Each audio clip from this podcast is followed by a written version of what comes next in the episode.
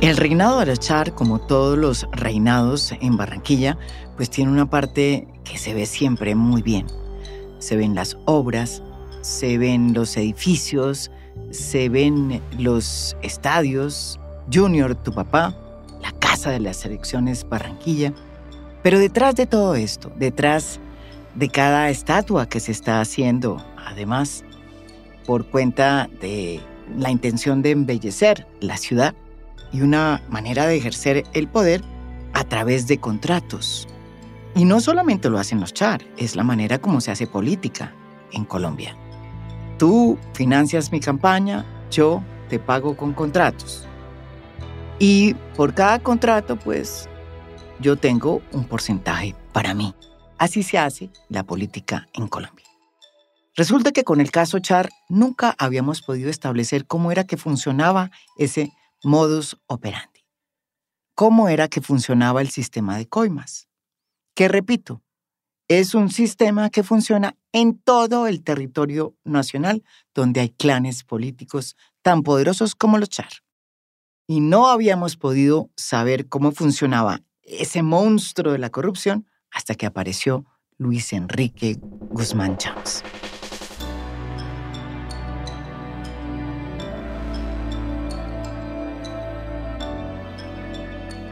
¿Y quién es Luis Enrique Guzmán Champs? Pues miren, es una persona, es un ganadero, primero que todo, que terminó en un negocio que es uno de los grandes megaproyectos de la alcaldía de Alex Char, que es el gran megatanque de Barranquilla. Un eh, tanque de agua que iba a transformar ese servicio público que no tenía toda la ciudad y que iba a proveer de agua a todo el suroccidente de Barranquilla. Después de muchos años, este megatanque sigue siendo un gran elefante blanco en Barranquilla, porque no ha llegado a su tope de desarrollo, ¿sí? Y todavía le debe a los barranquilleros la promesa de tener agua en toda Barranquilla. ¿Y saben por qué? Ah, pues porque la plata se fue en coimas.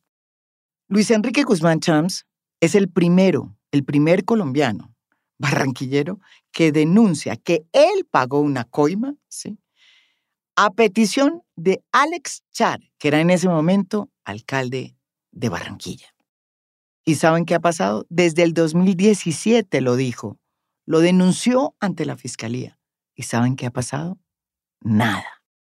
Resulta que Luis Enrique Guzmán Chams denunció todo esto ante la fiscalía en dos oportunidades, no solo en el 2017, sino el 11 de septiembre del 2020, cuando denunció al exalcalde y próximo candidato presidencial Alex Char y a Margarita Cabello, la nueva procuradora elegida para manejar semejante institución por varios delitos, entre ellos el constreñimiento a la justicia. Según Guzmán Chams, el exalcalde, la procuradora Cabello, junto con otro reconocido contratista, que es David Nami, muy relacionado también con el escándalo de Eduardo Pulgar, y otros exfuncionarios y hombres de confianza del alcalde Char habrían utilizado su poder y su influencia en la justicia para hostigarlo, para hostigar a Luis Enrique Guzmán Chams y amedrentarlo con el propósito de forzarlo a retirar la denuncia que desde el 2017 él había presentado contra el exalcalde Alex Char por la comisión de un acto de corrupción, que en países distintos al de Colombia, por lo menos lo debería inhabilitar o aguarle su carrera a la presidencia. Esta denuncia deja expuesto a este delfín de este poderoso clan familiar que ahora aspira a ser presidente de esta república, porque lo señala como el receptor de varias coimas dentro del contrato de construcción del megatanque de agua de Barranquilla. Los sobornos son tan innegables por una simple y sencilla razón, porque quien los pagó, que es Enrique Guzmán Chams, Luis Enrique Guzmán Chams, es el mismo que puso la denuncia. Él se arrepiente y dice que la embarró, que nunca debió haber hecho eso, pero lo denuncia. La primera coima que Guzmán Chams dice haberle pagado a Alex Char fue a finales del 2014 por 2.300 millones de pesos, equivalentes al 10% del contrato del megatanque. Esa coima la debía pagar el contratista Carlos Bengal. Pero como este no tenía el dinero, pues llamó a Luis Enrique Guzmán Chams y le pidió que le pagara ese dinero. ¿Qué dijo Luis Enrique Guzmán Chams? Pues de inmediato aceptó pagar la coima a cambio de ganancias posteriores, que además nunca vinieron. O sea, ya él tenía el contrato adjudicado del año 2014 y desde el año y hasta el año 2015 el contrato no arrancaba porque él no había pagado la coima. Y ya, ya lo estaban presionando, ya necesitaban hacer el tanque. Entonces, bajo la presión que había que arrancar la obra y que él no tenía en ese momento el dinero, pues él me dice a mí, mira, eh, necesito, te invito, te invito aquí a este negocio. Para arrancar tenemos que poner la coima, que era el 10% en ese momento de 23 mil millones, 2.300 millones de pesos.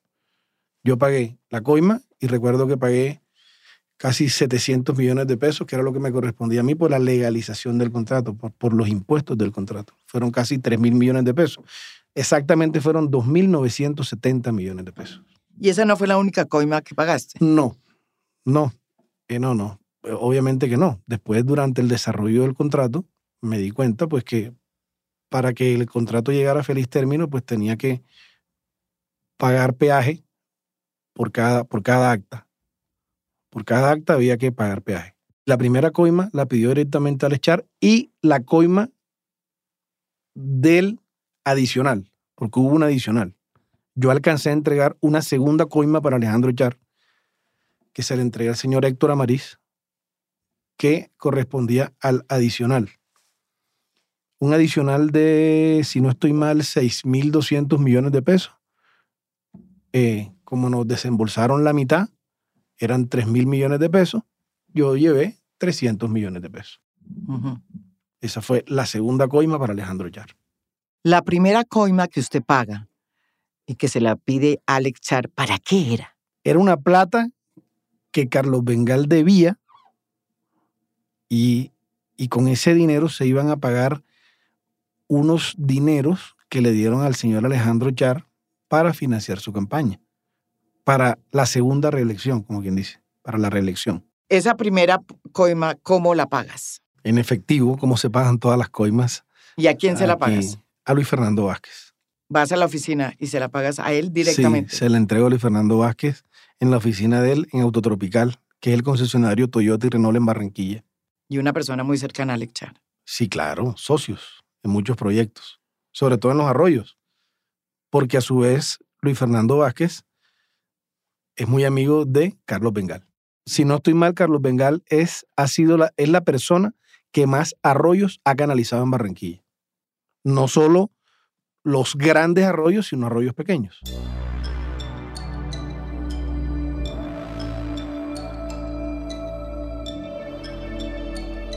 La segunda coima la pagó Guzmán Chams cuando Elsa Noguera, reconocida ficha de los Char como ministra de Vivienda, aprobó un adicional al contrato del tanque de 3.600 millones. En ese momento, repito, ella era la ministra de Vivienda. Es decir, como ministra de Vivienda, ella, Elsa Noguera, se dio el lujo de aprobar un adicional sobre un contrato que ella misma firmó siendo alcaldesa de Barranquilla. Un enroque que confirma el inmenso poder que tienen los Char para hacer y deshacer sin que nadie los increpe. Guzmán Chams ha afirmado que pagó el 10% de ese adicional, que eran 360 millones en dos tandas. 200 millones se los entregó a Héctor Amariz, el brazo derecho de Alex Char, y los 160 millones restantes se los dio a Jorge Padilla, que en ese momento era nada más ni nada menos que el secretario jurídico del entonces alcalde Alex Char. Las cosas empezaron a agriar cuando Guzmán Chams en julio del 2017 empezó a cansarse de pagar y pagar las coimas que le pedían sin recibir ningún beneficio a cambio y decidió pues ir ante la fiscalía y denunciarlos para ver si por esa vía podía recuperar el dinero invertido en las coimas. En las cuatro ampliaciones que hizo ante la fiscalía, Guzmán Chams no solo contó el pago de las coimas, sino que reveló cómo era que funcionaba la corrupción que comandaba Alex Char en la fiscalía. Bueno, María, eh, digamos que la pelea empieza cuando Carlos Bengal me dice, mm, no te voy a pagar nada. Así, no te voy a pagar nada y haz lo que quieras. Lo que yo hice fue eh, demandarlo civilmente. Le metí dos, dos embargos, dos procesos civiles. Em, el uno, el primer, eh, uno de los embargos eh, me lo tumbaron utilizando una jurisprudencia, si no estoy mal, como de 1971, una cosa que ya está fuera de circulación.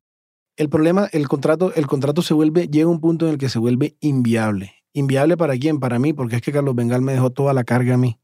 No solo la carga laboral, sino la más pesada, que era la económica. Carlos Bengal se desaparece prácticamente del contrato. Mm, yo demoraba una semana sin hablar con él. Me tenía que entender con la esposa y la, y la hija, como para tratar de llevar las cuentas claras para que alguien de parte de la familia estuviera eh, consciente de lo que yo me estaba gastando, lo que estaba invirtiendo. Llegó un momento en que ya yo no pude más, no pude más porque el, el distrito no pagaba, se demoraba en los pagos y yo llevaba toda la carga de, un, de una obra de ese tamaño. Adicionalmente a eso. Además, te debían las coimas. No, me debían todo, María porque es que todo lo que yo invertía en el contrato, supuestamente yo lo iba a sacar cuando viniera una reclamación, a la cual el consorcio hidrotanque tenía derecho. Con ese dinero de esa reclamación que íbamos a hacer, era donde supuestamente íbamos a emparejar cargas. Era ahí donde yo iba a recuperar todo eso que había invertido. Bueno, cuando, ese, cuando, esa, cuando, yo, cuando Carlos Bengal vio que esa reclamación era un hecho, es ahí cuando decide decirme, yo no te voy a pagar nada y haz lo que quieras. O sea, Carlos Bengal termina reclamando, Carlos Bengal termina cobrando toda la plata del tanque y a mí nunca me dieron la plata. El primer hostigamiento provino de David Name, un eh, eh, importante y reconocido contratista, ¿sí? En una reunión que tuvo en su oficina, Name le advirtió a Guzmán Chams que si no retiraba las demandas y las denuncias, iba a mover todas sus fichas para que sus denuncias no prosperaran. Guzmán Chams dice en la denuncia taxativamente que de manera amenazante Name sacó a relucir el nombre de Margarita Cabello, quien en ese momento se desempeñaba como ministra de Justicia, hoy procuradora general. Yo fui, yo fui a la oficina del señor David Name. Cuando tenías eh, problema con luchar. Eh, em, ah, digamos, arrancando este problema cuando me estaban tratando de presionar para que yo dejara las cosas así. Margarita Cabello eh, es la mejor alumna de, David Name. David Name fue su mentor. David Name fue el que me dijo, él me dijo que, pues que, no, que no siguiera molestando, que no siguiera eh, metiéndome en, en contra de ellos, porque Margarita era su amiga y que solamente él con una llamada, pues me la iba a poner en contra. Eh, y ella podía lograr que los fallos fueran en mi contra, como efectivamente pasó. Eso no me lo dijo únicamente eh, David Name, eso también me lo dijo Jorge Padilla en algún momento, quien era el secretario jurídico de la alcaldía de Barranquilla. De Alechar. De Alechar, claro que sí entonces, entonces, entonces, aquí vemos un claro conflicto de intereses. ¿Por qué? Vamos nuevamente con Margarita Cabello y La Loma. Resulta que el sobrino de Margarita Cabello fue el director de planeación distrital Es decir, era la persona que manejaba el POT de Barranquilla cuando, cuando la administración de Elsa Noguera. Él fue uno de los que diseñó La loma. la loma. Se necesitaba de la aprobación por parte del distrito. Quien habilita, quien daba las licencias en ese momento para construir en Barranquilla, era él. Mal, mal puede Sobrino de investigar. Sobrino de Margarita Cabello. Licencias que están siendo cuestionadas. Sí, claro, porque entre otras cosas muchas fueron exigidas.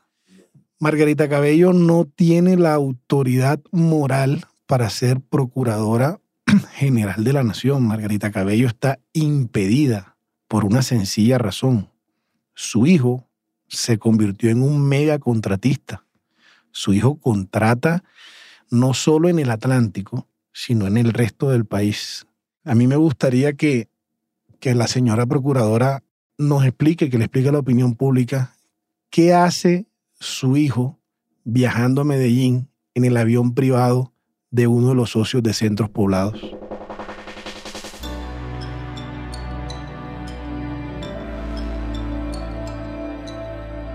Después de esta fallida reunión con David Name, en donde no se llegó a ningún acuerdo, hubo otra reunión en un sitio apartado del norte de Barranquilla. Adivinen quién estaba. Estaba Alex Char y su secretaria Ana María Aljure, hoy recién nombrada en el IGAC. Miren ustedes hasta dónde llegan los tentáculos de los Char. En esa reunión es donde Alex Char, en un momento dado, cuando ve que no hay arreglo con Luis Enrique Guzmán Champs, le suelta esta frase. Métete en la cabeza que yo soy un intocable. Primero que todo, que a mí quien me contacta, quien me llama para, para programar la reunión es Ana María Aljure, quien en ese momento es la secretaria general de la alcaldía, su mano derecha, una persona de la Pero Alex Char no de- es alcalde, ¿o sí? Sí, claro. ¿Él es el alcalde? Claro, es alcalde. Ana María me llama y me dice que el alcalde quiere hablar conmigo. De hecho, me lo pasa. Y al echar me habla de una manera amigable. Me dice, hombre, Luis Enrique, eh, ¿cómo estás? ¿Cómo te va? Yo, ¿qué tal, alcalde? ¿Cómo le va? ¿Cómo está usted? Bueno, nos saludamos. Em, ¿Será posible que nos veamos mañana en la tarde para que conversemos un rato? Claro que sí, cómo no, no hay ningún problema. ¿Dónde nos vemos? No, yo mañana te doy el sitio. Listo, alcalde. Hasta luego, Luis Enrique. Ahí quedó la conversación. Al día siguiente, nuevamente, Ana María Aljure me llama y me dice que la reunión es en una oficina que tiene la alcaldía de Barranquilla en el norte de Barranquilla, frente al Buenavista. Ahí queda una oficina de la alcaldía de Barranquilla. A las 3 de la tarde. Me acuerdo que era un viernes de era un día, era viernes de Guacherna. No se me olvida. Ese día, eh, a las 3 de la tarde, eh, yo llegué muy puntual. Él llegó como unos 15 o 20 minutos después. En esa reunión estaba Ana María Aljure. Recuerdo que era una oficina que no tenía absolutamente nada, solamente un televisor muy grande y una mesa, como una salita de juntas. Eso era la oficina. Ana María Aljure le subió al televisor al máximo. Entendería yo que para evitar que yo lo, grabara la conversación. Obviamente mis intenciones no era grabar absolutamente nada. Yo nunca he grabado a nadie en mi vida. Yo iba a hablar con él, de lo que él quisiera hablar conmigo. Que ya yo sabía que era el tanque, obvio. Del proceso, del, del problema del tanque. No hablar del tanque como tal. Entonces, eh, la señora Arjure está en la reunión. Tuvimos la conversación, eh, pues que ya hemos hablado mucho de esa conversación, que fue donde él me lanzó esa frase que me dijo, métete algo en la cabeza con el, el- el alcalde Char, es intocable. A mí nadie me toca. Eso lo dijo muy airoso al final de la conversación. Yo le di todas mis explicaciones, todos mis motivos por los cuales estaba molesto, disgustado por la situación, por los gestos de Ana María y por, los, por las cosas que me decía, entendí que estaba más molesta ella conmigo que él conmigo. Bueno, la conversación no terminó en nada, no pasó absolutamente nada, nunca se solucionó nada, nunca llegué a un arreglo con Carlos Bengal.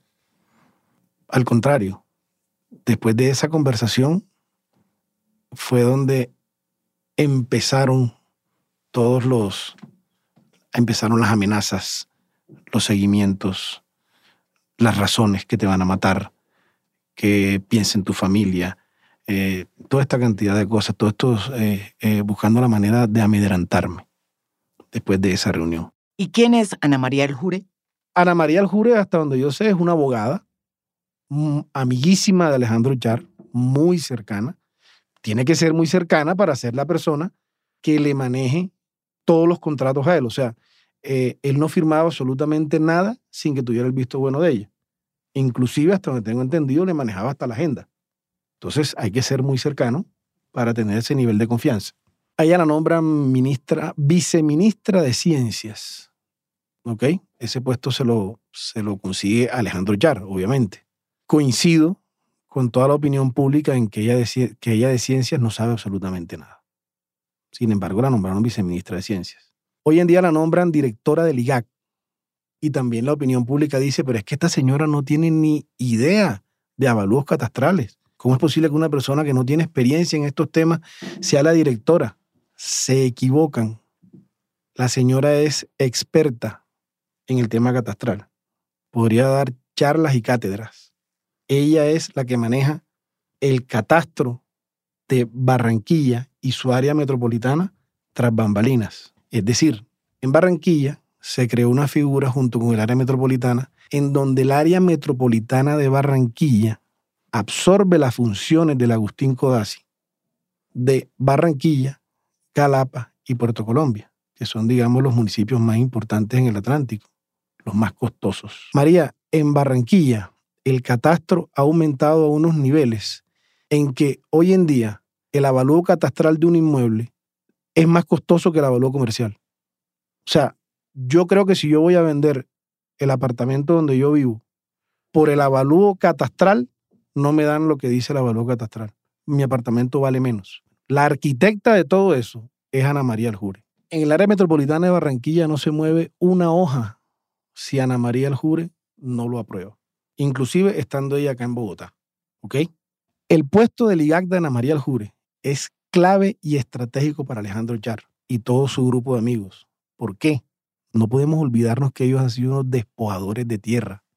En mi concepto, Ana María Aljure va a llegar a dirimir a favor de ellos toda esa cantidad de litigios que ellos tienen con tierras en Barranquilla. Entonces ahora hablemos de La Loma, hablemos de Campo Alegre, hablemos de barrios como la, la, bendición de Dios que la desaparecieron, las tablitas. Ana María Aljure es la que va a llegar ahora a dirimir todos esos conflictos a favor de ellos. Y me imagino también que va a acomodar todos los catastros, porque es que manejando la base catastral del país, en manos de ellos, manejan, manejan la base catastral y manejan los jueces, ahí tienen todo servido en bandeja de plata para coger la tierra que ellos quieran, para robársela, porque eso es lo que ellos hacen.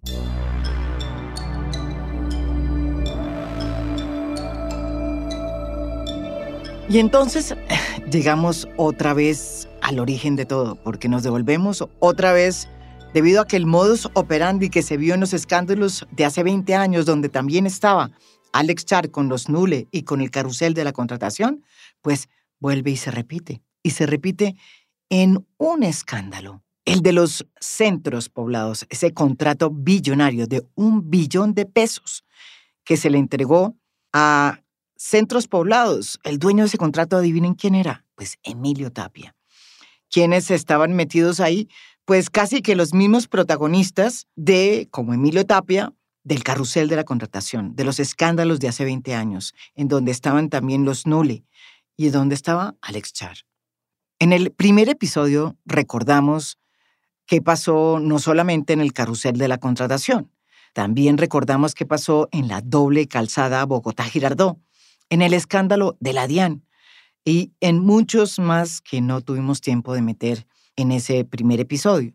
Pues bien, casi que ese mismo modus operandi, además de que con los mismos protagonistas, casi que 17 años después, se repiten como la historia que se repite de verdad en el escándalo de los centros poblados. Esa licitación, repito, que fue entregada por Karen Audinem. Audinem, como todos sabemos, es una ministra que es una ficha de los Char. Y a los Char se les entregó, entre otros ministerios, el Ministerio de las TICs. Porque así se hace política en Colombia. Y no solamente este gobierno. También ha sucedido en los gobiernos anteriores. Pero los TICs son hoy de los Char. Toda esta galaxia que, que, son los Char, eh, no hemos hablado de unos personajes que son la otra mitad del poder de Barranquilla.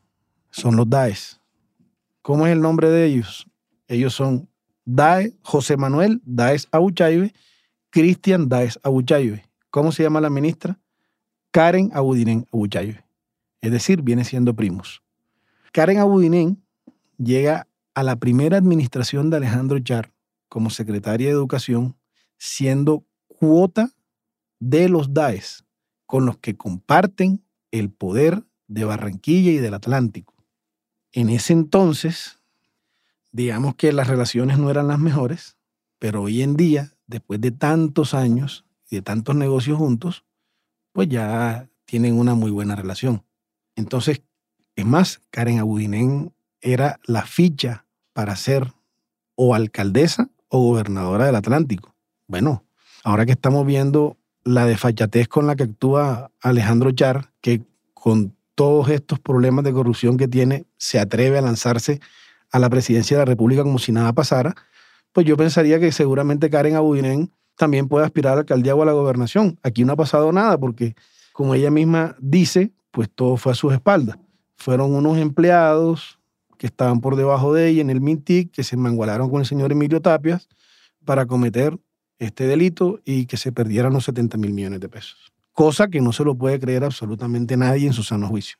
O sea que Karen Abunidem no es cuota Char, sino es cuota DAES. Es cuota de ambos. Digamos, digamos que, que ella viene siendo la, la, la cuota del poder político del Atlántico. Cuando estaban en proceso de adjudicación del contrato, la prensa, en ese entonces Paola Herrera, puntualmente la de la W, le hizo varias advertencias y encontró algunas inconsistencias. Inconsistencias como cuál? Que un señor de apellido Suescún trabajaba en el ministerio y a su vez era proponente de una de las empresas para ganarse el contrato. Lo que la ministra no ha contado es que esa, esa amistad de ese, señor, de ese señor con ese señor Suescún viene de antaño. Ese señor Suescún es hijo, no recuerdo el nombre de sus padres, pero es hijo de una persona que era muy amigo muy cercano a la familia de la ministra. Emilio Tapia resultó siendo supuestamente el dueño de centros poblados. Pero María, para mí él no era el dueño de centros poblados. Seguramente tenía una participación. Pero a mí sí me gustaría que alguien me explique cómo un señor que está preso tiene el alcance para manejar el contrato más grande que ha entregado este gobierno. Y no solo eso, tiene contratos en Antioquia, contratos en Cali, contratos en todo el país. Se me hace muy difícil pensar que todo eso lo hacía él solo. Entonces yo creo que Emilio Tapia sí, él está preso, pero los verdaderos dueños del contrato están en la calle. Porque es que a mí nadie me va a decir, como lo dice la ministra, que se le salen las venas gritándolo, que ella no sabía absolutamente nada.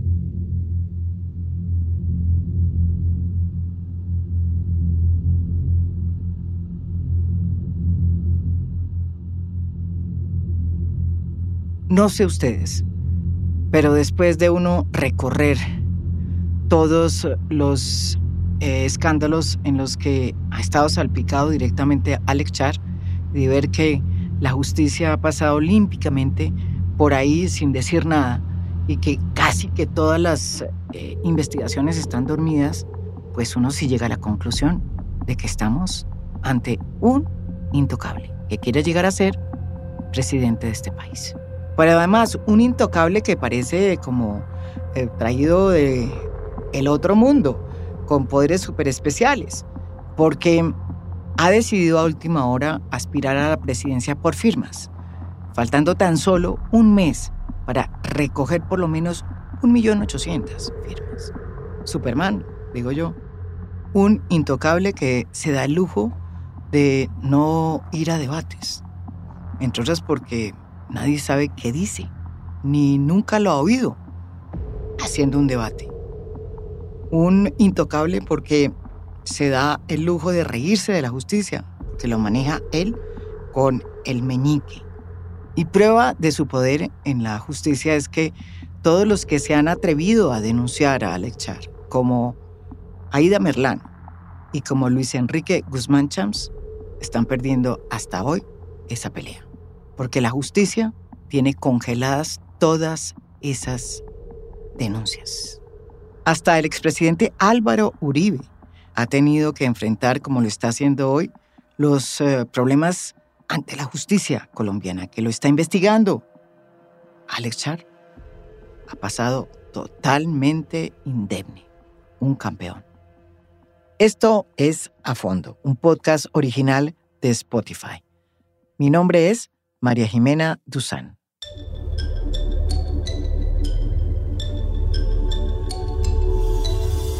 A Fondo es un podcast original de Spotify.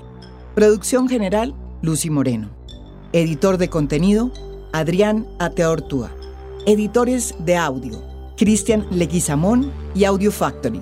Música original del maestro Oscar Acevedo. Gracias por escuchar. Soy María Jimena Duzán.